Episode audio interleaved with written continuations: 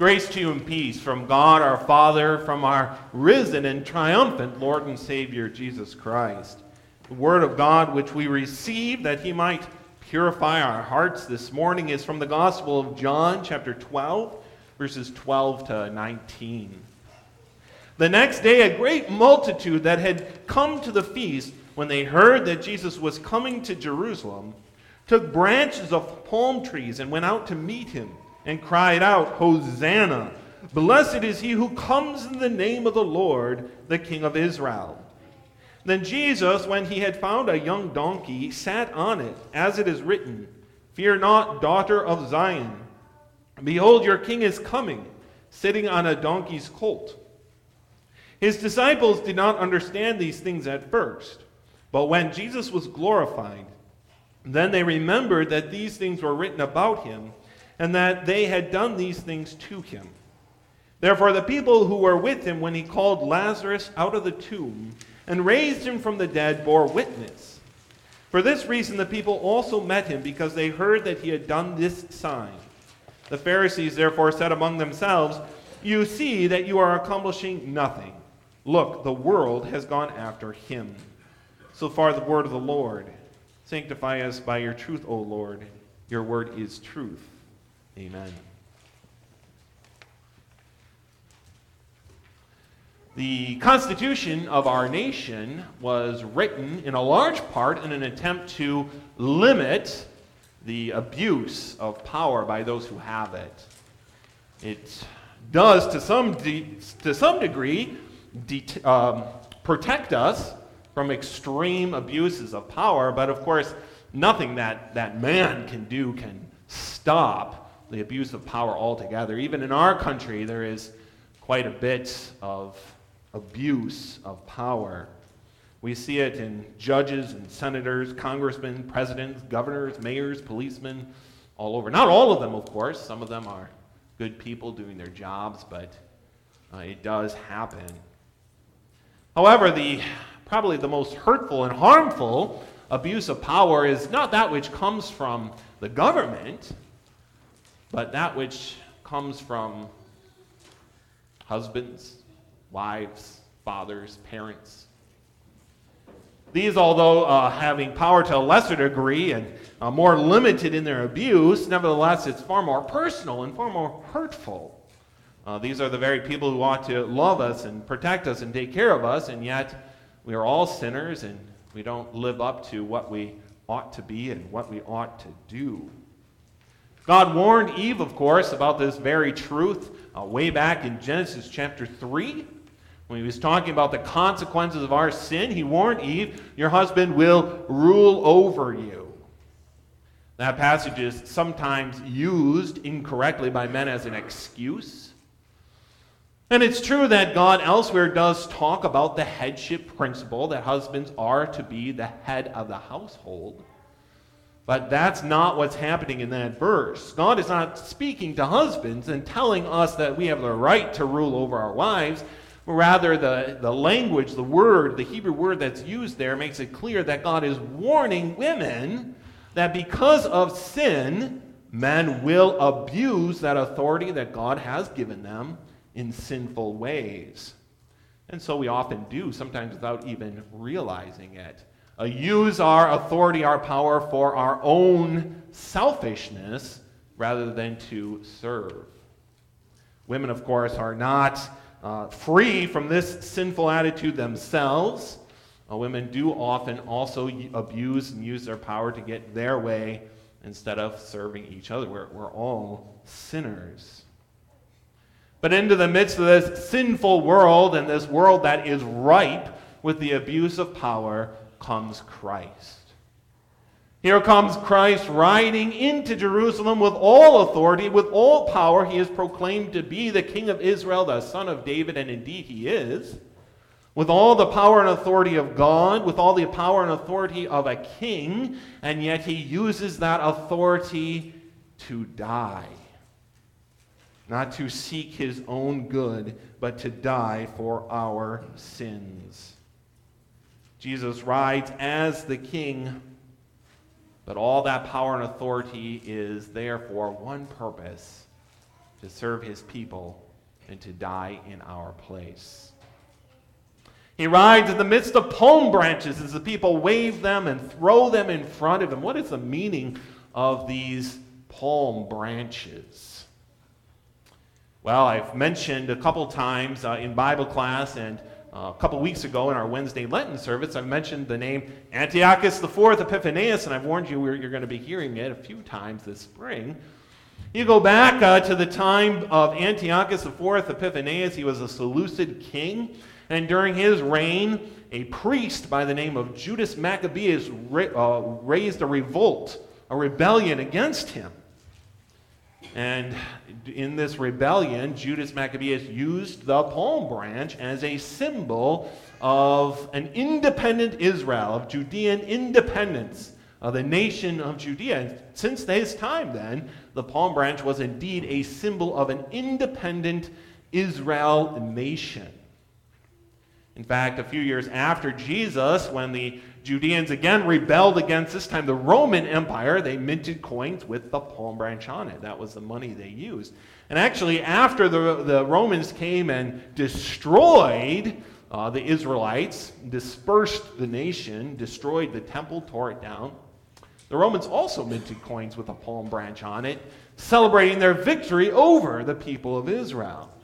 There's no doubt that this is what the palm branch symbolized to many of the people who were there waving it and throwing it before Jesus. It would not, it would not be unlike a large group of people getting together, a large group of Southerners getting together and waving the Confederate flag.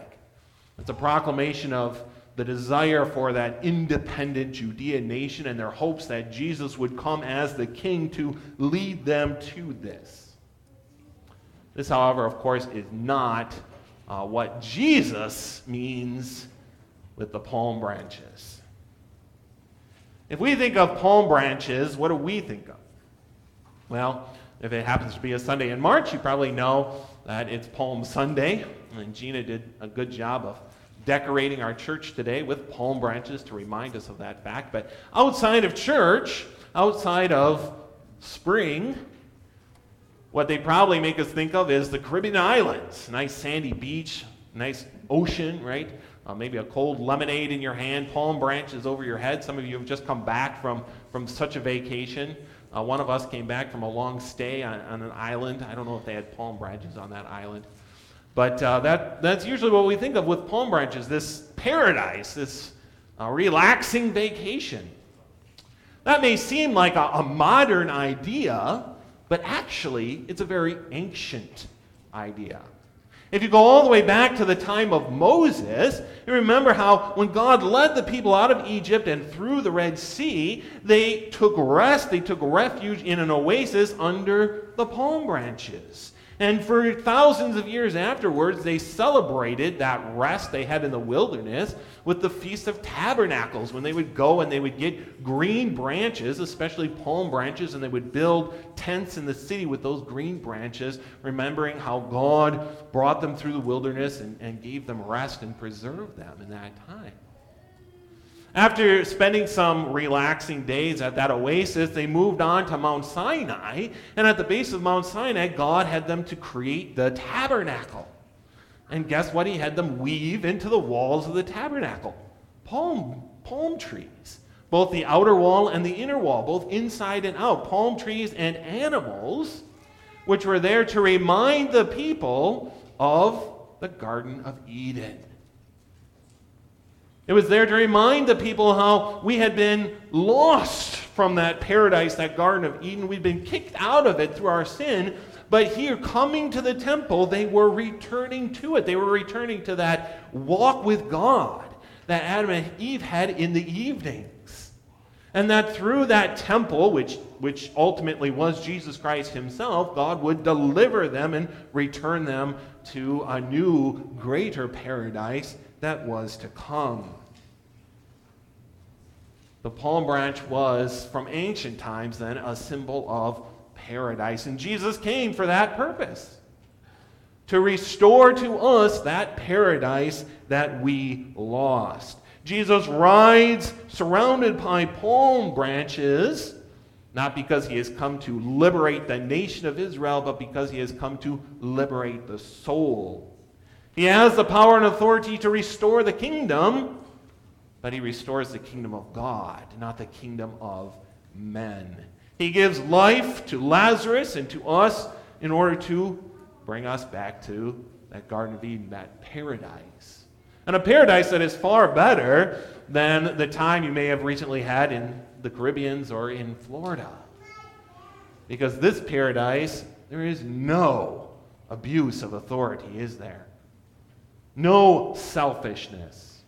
Authority will not be gone in heaven. The Bible makes that very clear. The angels have hierarchy, the angels have authority, and so will the saints of God, but those in authority will not misuse it.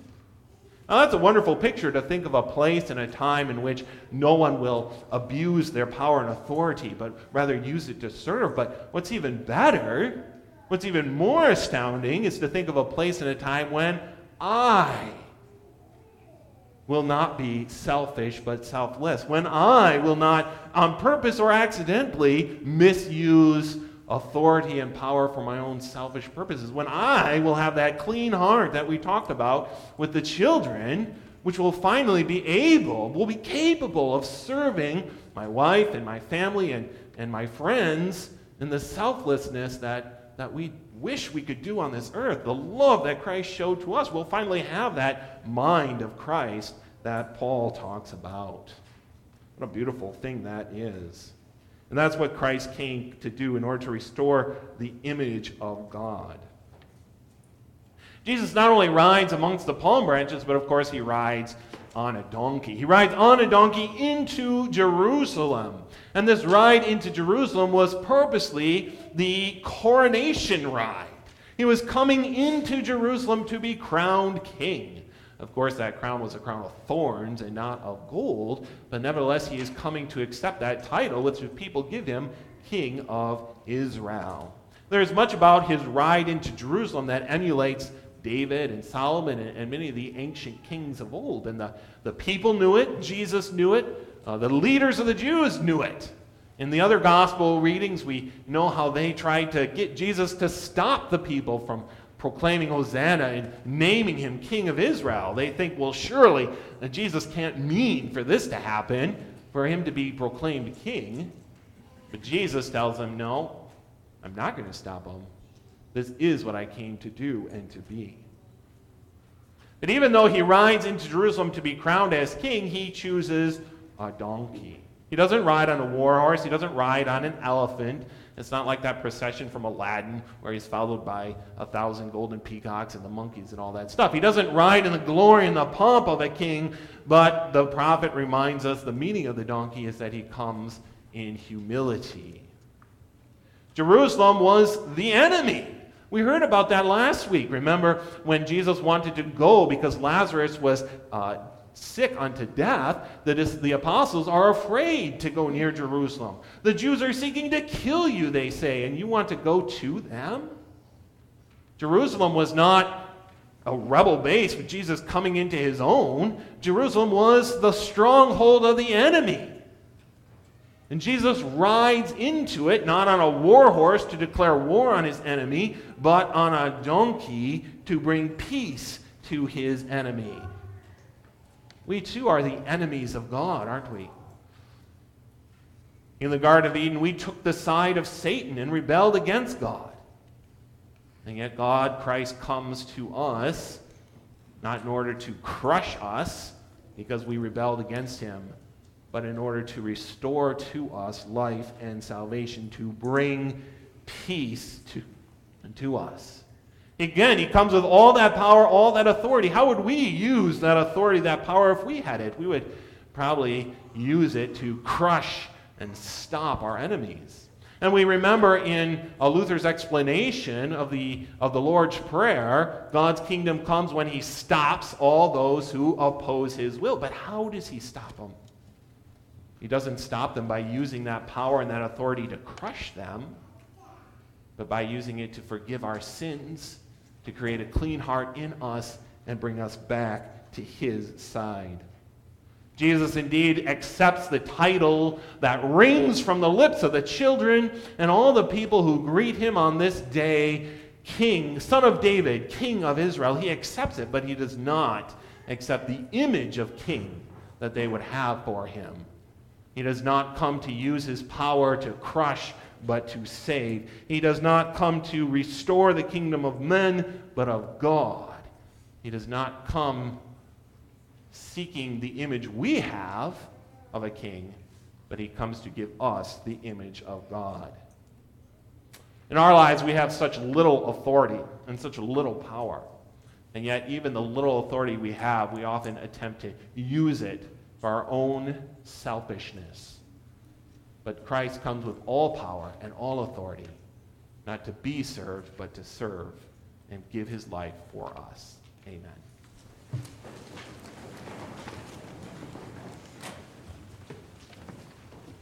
The peace of God that surpasses all understanding shall keep your hearts and minds in Christ Jesus.